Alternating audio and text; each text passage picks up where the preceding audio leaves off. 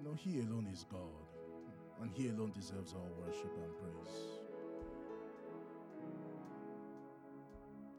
Let's ask that the name of the Lord shall be glorified, that Jesus shall be exalted and exalted and exalted beyond measure. In everything, that Jesus alone shall be exalted, and that Jesus alone shall be formed in our hearts, and Jesus alone shall be formed in our thoughts, that Jesus alone shall be the one that sees.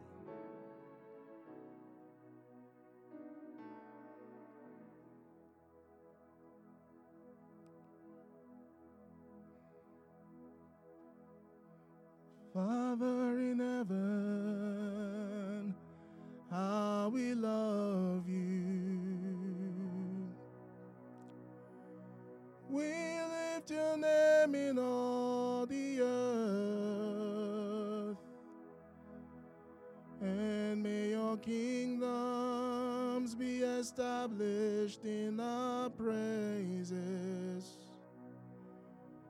as your people declare your mighty one. So blessed be the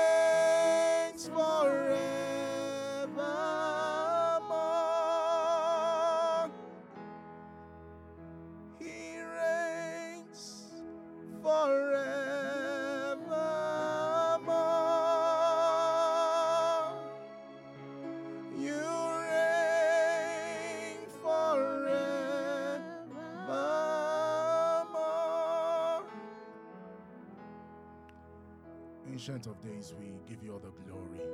We worship you and we magnify your name. We are here for no one, no other person, no other reason.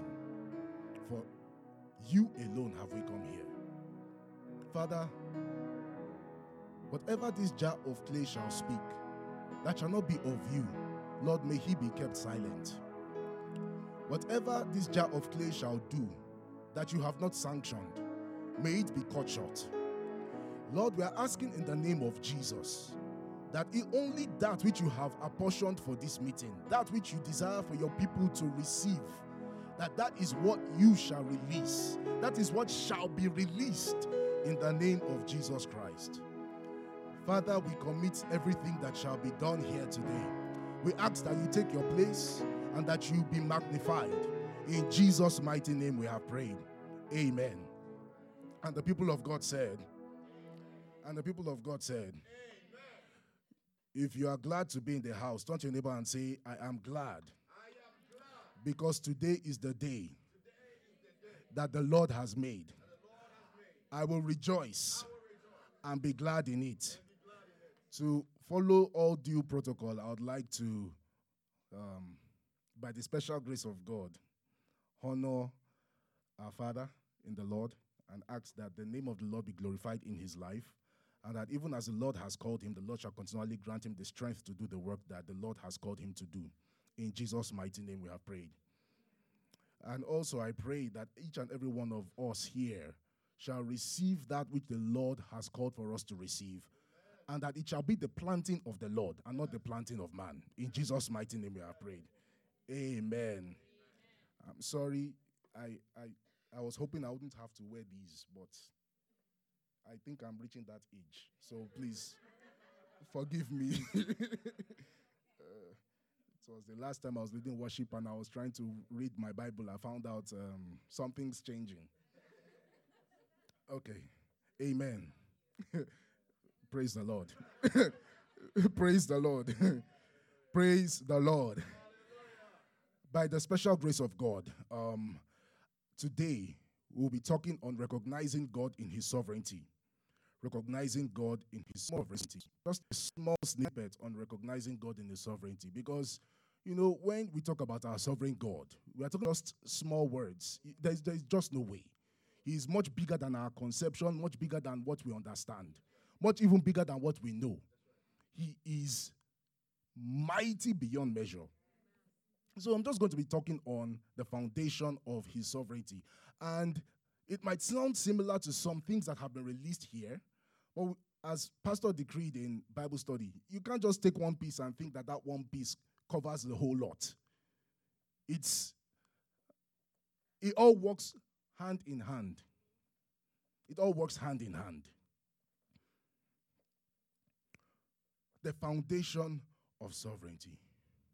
Now, when you talk about the foundation of sovereignty, we're looking at those things that help us to understand what makes God's sovereignty have its value, not just in our sight, but in His own sight.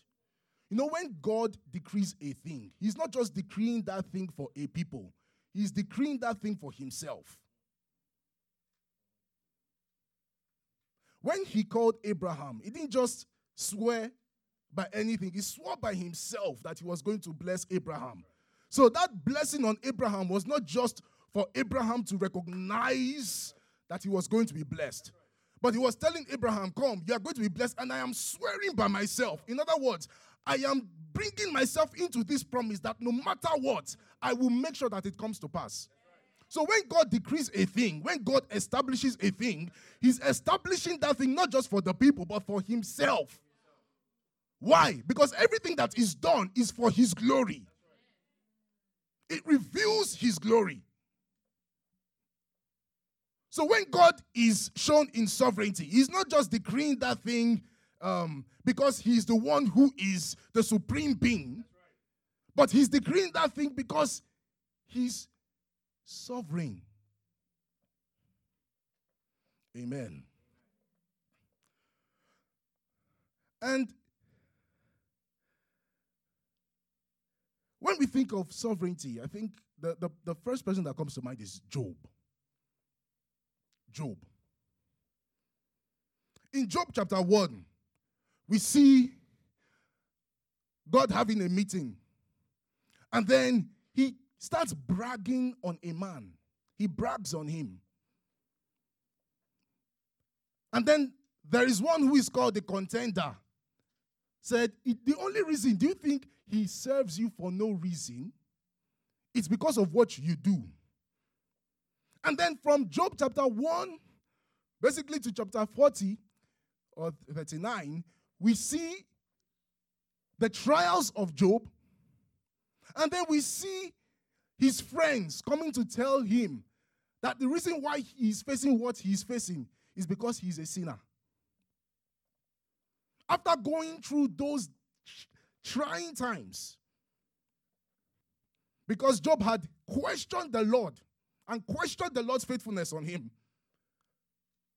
Job chapter 40, verse 41, God challenged Job for questioning him. And I want us to quickly go through Job chapter 40, just the, from verse probably 1 to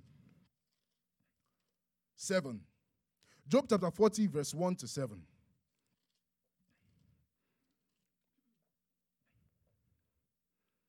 Now, this is after Job had complained and said he he was right before God and he had done everything right. Verse 1, he says this Moreover, the Lord answered Job and said, Shall the one who contends with the Almighty correct him? Shall the one who contends with the Almighty correct him? Can anyone challenge the one who is Almighty? He who rebukes God, let him answer it. He who rebukes God, let him answer it. Then Job answered the Lord and said, Behold, I am vile. Immediately the Lord appeared and began to question Job. Job realized instantly that he had made an error. Behold, I am vile. What shall I answer you? I lay my hand over my mouth. In other words, I tell myself to shut up. Once I have spoken, but I will not answer. Yes, twice, but I will proceed no further. Then the Lord answered Job out of the whirlwind and said, Now prepare yourself like a man. In other words, be a man and stand up. I will question you, and you shall answer me. Would you indeed annul my judgment? Would you condemn me that you may be justified? Have you an arm like God? Or can you thunder with a voice like this, like his? Then adorn yourself with majesty and splendor. And then, if you go through Job chapter 40, you see the Lord begin to speak into Job and ask him, Do you understand what you were talking about? Do you understand the person that is standing before you? Do you understand the one who is before you and has allowed all these things to occur? If you do not understand it, then respect yourself. Amen. But in Job chapter 42, you see, let's see, and, and I would admonish you, please, just go through Job chapter 40, verse chapter 40 and chapter 41. See what God was asking him. See the things that he laid before Job. But in, in chapter 42, we read from verse 1 to 6. It says, Then Job answered the Lord and said, I know that you can do everything, and that no purpose of yours can be withheld from you. You asked, Who is this who hides counsel without knowledge? Therefore, I have uttered what I did not understand, things too wonderful for me which I did not know. Listen, please, and let me speak. You said, I will question you, and you shall answer me. I have heard of you by the hearing of the ear, but now my eyes see you. There are some things that we hear that we don't understand because we have not seen the Lord. There is a need for seeing the Lord so you understand His sovereignty. It is one thing to hear by the hearing of your ear what people say about Him and His might, it is another thing to understand His sovereignty. His sovereignty is only understood by seeing and looking unto Him. It is when you see, oh man, when you see that you can attain what you see. It is a very painful thing to be spiritually blind. Because his spiritual blindness, attacks might come against. In fact, his spiritual blindness, you might not see how dead you are. I saw the Lord holy. His strength filled the temple. And then I recognized, ah, I am a vile man. I'm in the midst of a vile people. It is when you see him, you recognize who you are. It is when you see him in his sovereignty, you recognize that you dare not question anything he allows. Let me let me wait, wait, let me let you know something. How many Christians are here in the house? How many Christians? How many people are going through serious trials as Christians? How many people are facing mountains? Ah, Christianity is an invitation to warfare.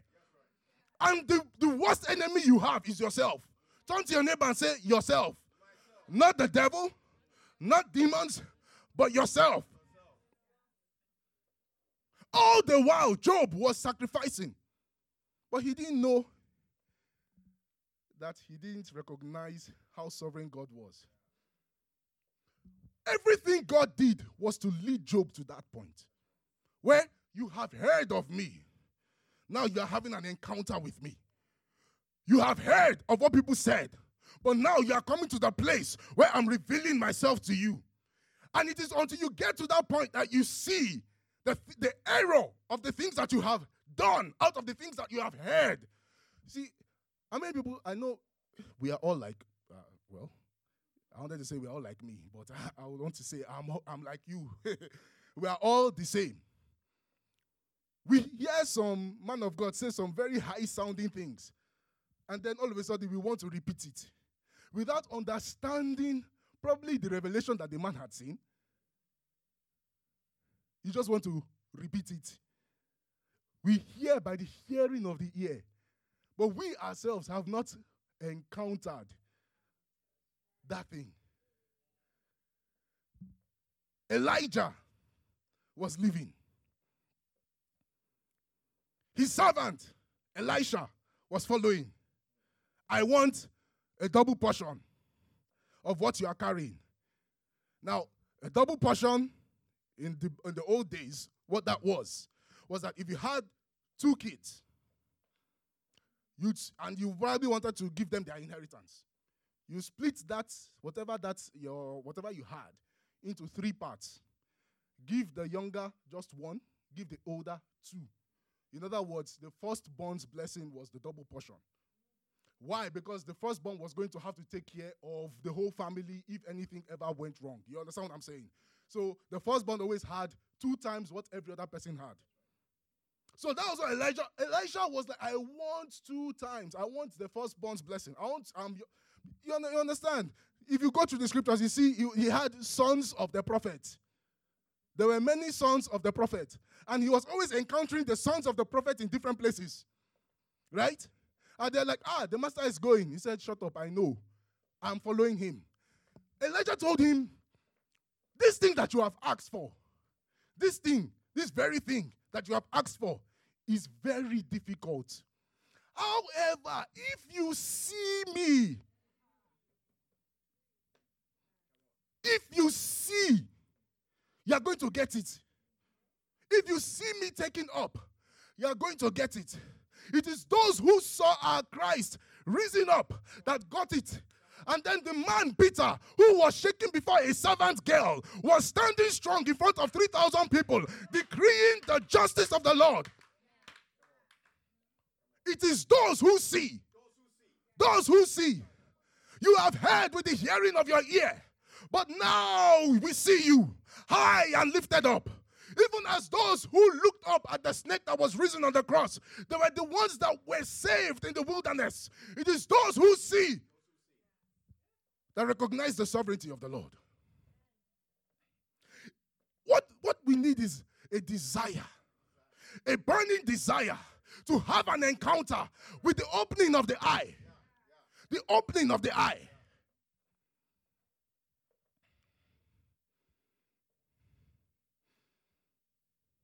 But now my eyes see you. Therefore, I abhor myself and repent in dust and ashes. It always takes a repentance for you to get the next encounter. It always takes a repentance for you to get the next encounter. It always takes a repentance for you to get the next encounter. We all think we know that we are in right standing unless the Lord reveals a layer that has covered or blinded us. Pastor said this morning through the scripture in Second Corinthians. We oh, yes, First Corinthians chapter 13. We see through a glass darkly, but with time and with each revelation, it gets the unveiling, it, it lifts up. It, with each revelation, with each encounter, the eyes, the dimming of the eyes are enlarged. The brightness of his glory, the brightness of his coming is released into our eyesight that we might behold the Lord, that we might behold him. Everything points to him. Everything that we desire points to him. That his sovereignty might be encountered.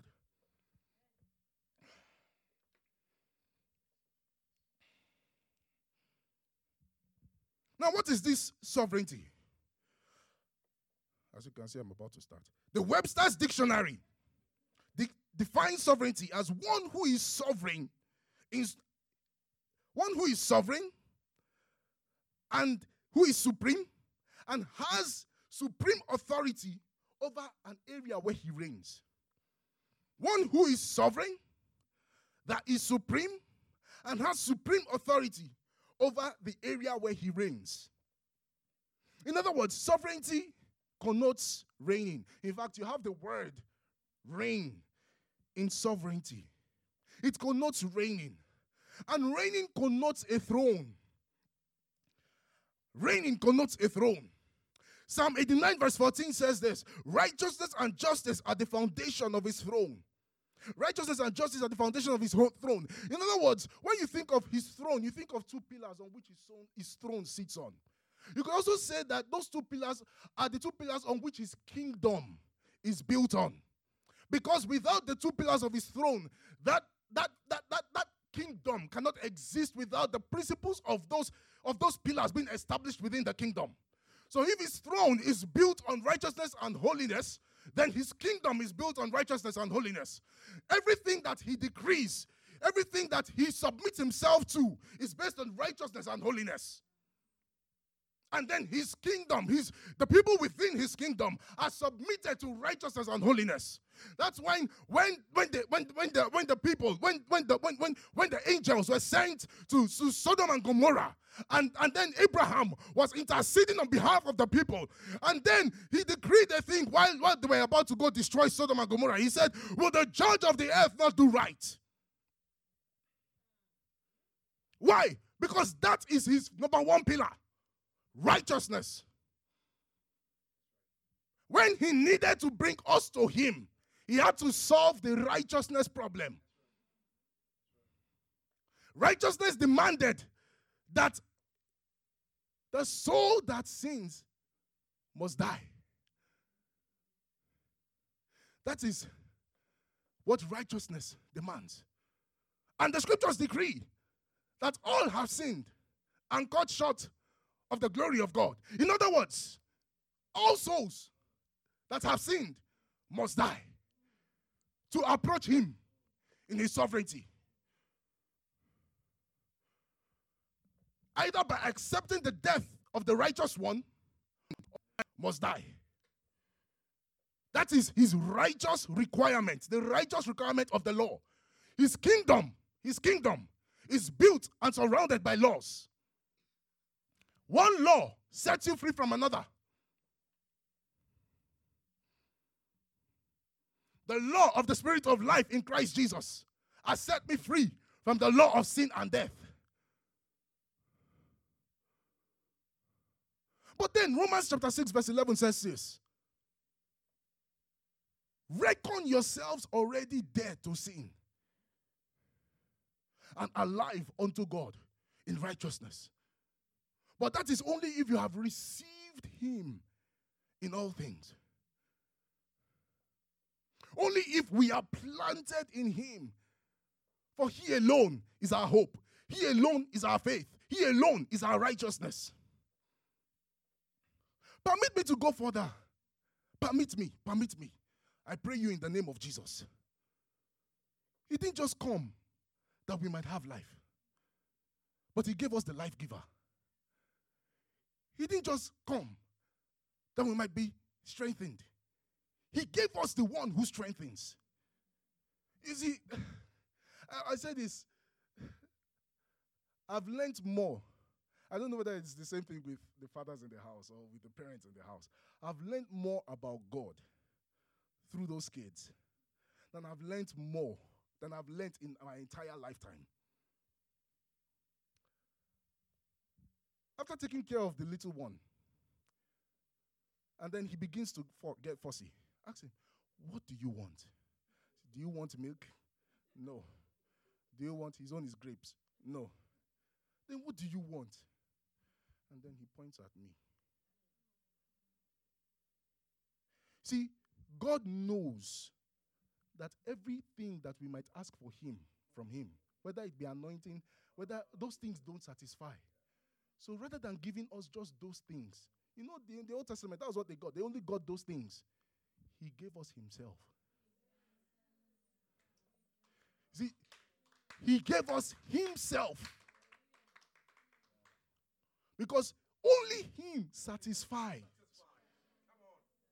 Nothing you will ever get, not, nothing that is on our minds now that we are pursuing, would ever satisfy as much as He does. So, what is your thirst? In his sovereignty, he recognized that my children cannot do without me. And so, even as Isaiah says, he went as a sheep before the slaughter. He willingly, joyfully said, This is going to be painful. I'm not happy going through this, but I'm seeing my brothers and my sisters. You know, that was the first thing he said when he saw Mary.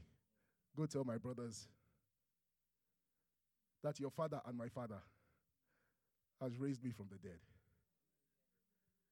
He, that was his joy. That I no longer have, they no longer need to call me master. But I have brothers. I have sisters. Let's go to the book of John. The book of John.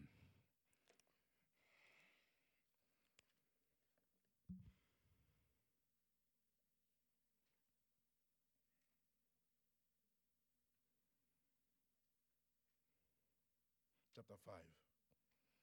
Then we'll just read from 22 to 27. The emphasis on 20 and 27, but for context, we'll read from 20 to 27. For the Father loves the Son and shows him all things that he himself does. And he will show him greater thank you. He will show him greater works than this.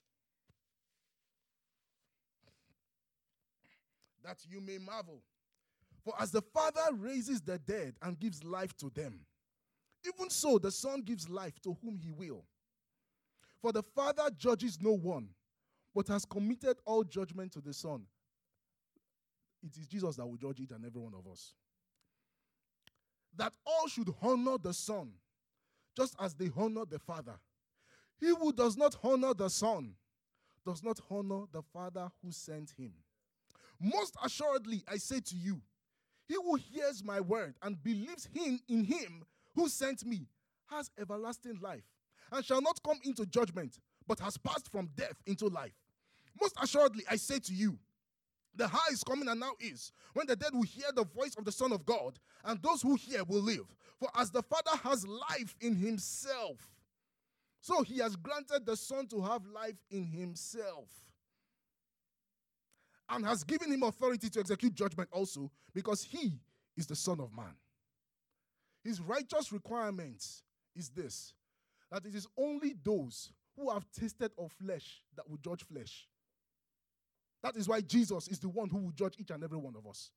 But the interesting thing here is this He that has the Son has life because the Son has life in himself.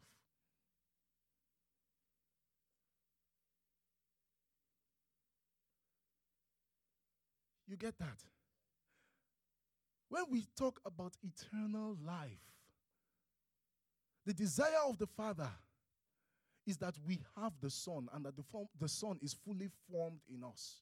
And that when we approach Him, His sovereignty requires that when we are approaching in righteousness, it is in the person of the Son. So that the life of the Son will be released in that, in that presence. You see, as we are standing here, as we are standing here, this is the same presence that is in heaven. Is the presence of God. If you think otherwise, then there is a big problem. When the Lord appeared before Moses, he said, This ground, because I am here, it is what? Holy ground. Wherever the Lord is, is holy ground. If the Lord dwells in you, you are holy ground. And wherever you go, be it your office, your schools, that is holy ground.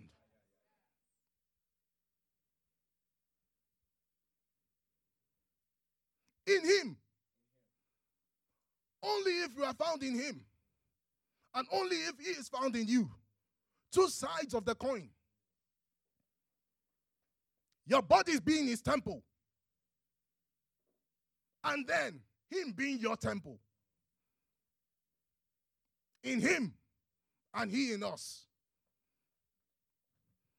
Then we recognize what it means to have eternal living life, a communion with the Father.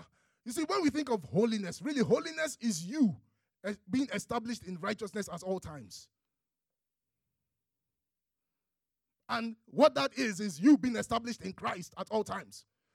You do not go into his presence saying, I have not sinned for the past two weeks, so I'm much more bold. I can decree to mountains now because I'm very holy. No. Any any boldness that we have in going to the presence of God that is outside of Christ and his blood is is faulty. It is not based on what you have done or done, what you have or and have not done, or have or have not done, but it is based on being in Him. Moving before His presence in Him. In Him. Amen. I've been signaled. And this is where I am.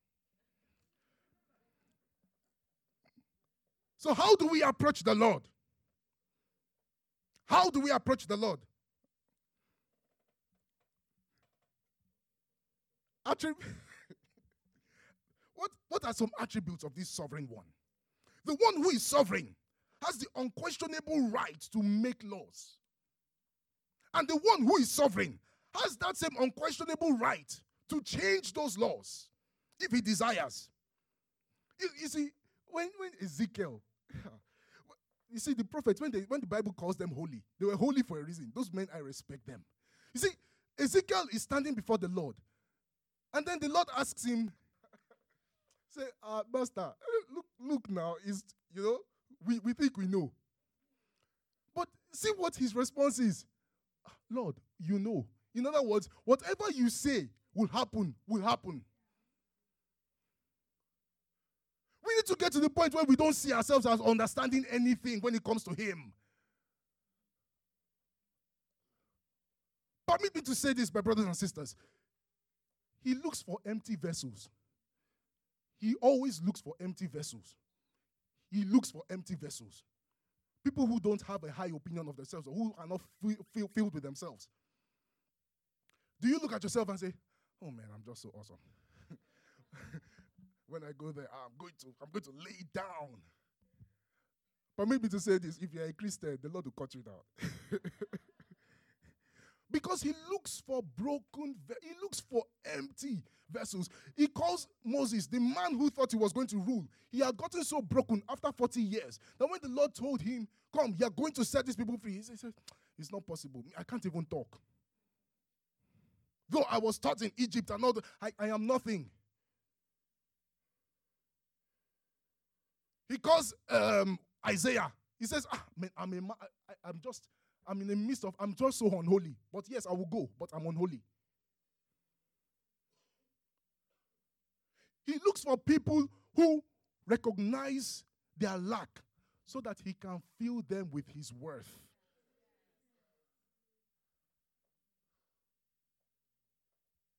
we all recognize our lack of salvation. That's why we are all here.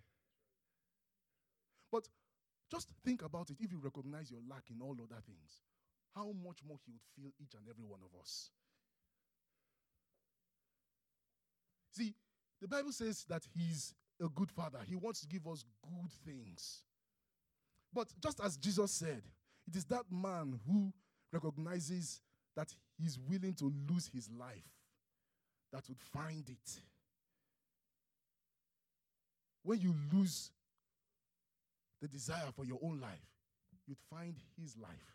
But the man who would hold on to, man, I'm just too much. They are not going to tell me what to do. Ah, I'm, I'm I'm sorry for you. when the Lord cuts, as I said, he's your you are your worst enemy. And the Lord recognizes that we are our lost enemy, our worst enemy. That's why the cross was made. Reckon yourself dead. It's not something you do. Anything that you do that you can have a chance to boast of is of the flesh. It's something he does so that he takes the glory. Amen. I'm sorry,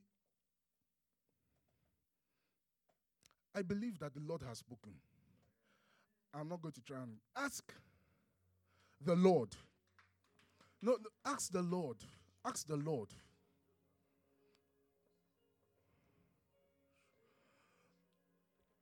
Lord, I need you